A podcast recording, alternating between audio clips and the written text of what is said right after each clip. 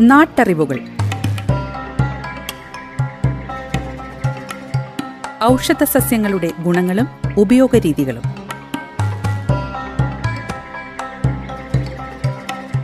നിർവഹണം സിന്ധു ജസ്റ്റിൻ. വിവരങ്ങൾ പങ്കുവയ്ക്കുന്നത് സെയിന്റ് ജോൺസ് മെഡിക്കൽ കോളേജിലെ ഗസ് ഫാക്കൽറ്റിയും ഛായയുടെ പച്ചുമരുന്ന് കൺസൾട്ടന്റുമായ ഫാദർ ജോസഫ് ചിറ്റൂർ.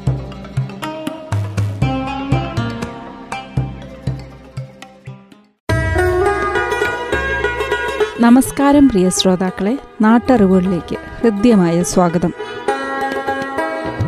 ഇന്നത്തെ നാട്ടറിവുകളിൽ അടപതിയന്റെ ഔഷധ ഗുണങ്ങളെക്കുറിച്ച് മനസ്സിലാക്കാം. നമ്മളുടെ കുറ്റിക്കാടുകളിൽ ഒരു കാട്ടുപള്ളിയായി വളരുന്നു. കുറ്റിച്ചെടികളിൽ കയറുകയും ചെയ്യുന്നു. നിലത്ത് തന്നെ പടർന്നു പോവുകയും ചെയ്യും. തമിഴ്നാട് കർണാടക ആന്ധ്രാപ്രദേശങ്ങളിലും ഇത് വളരുന്നു. അവിടെയുള്ള ഗ്രാമങ്ങളിൽ ഇതിന്റെ ഇല തോരൻ വയ്ക്കാൻ ഉപയോഗിക്കുന്നു. ഉപയോഗങ്ങൾ.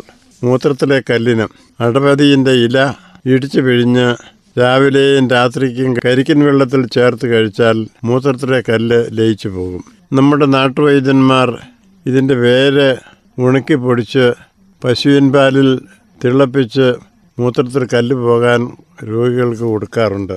അടപതിയന്റെ അഞ്ചില ഇടിച്ചു പിഴിഞ്ഞ് നീര് കരിക്കിൻ വെള്ളത്തിൽ കലക്കി ദിവസവും രണ്ടു നേരവും കുടിക്കാം. ചുരുങ്ങിയത് ഇരുപത്തൊന്ന് ദിവസം കുടിക്കണം.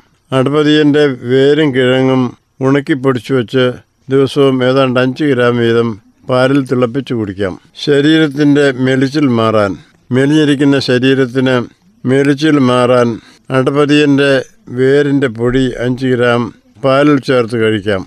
ഇതുകൊണ്ട് ലൈംഗിക ശക്തി വളരുകയും ചെയ്യും. പ്രമേഹത്തിന് അടപതിയന്റെ വേര് പൊടിച്ചത് അഞ്ച് ഗ്രാം ചൂടുപാലിൽ ചേർത്ത് രണ്ട് നേരം കഴിക്കാം. മധുരം ചേർക്കരുത്.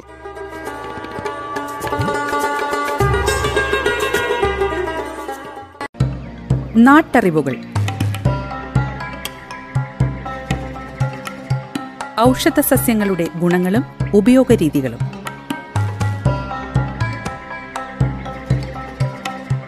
നിർവഹണം സിന്ധു ജസ്റ്റിൻ. വിവരങ്ങൾ പങ്കുവയ്ക്കുന്നത് സെയിന്റ് ജോൺസ് മെഡിക്കൽ കോളേജിലെ ഗസ്റ്റ് ഫാക്കൽറ്റിയും ഛായയുടെ പച്ചുമരുന്ന് കൺസൾട്ടന്റുമായ ഫാദർ ജോസഫ് ചിറ്റൂർ.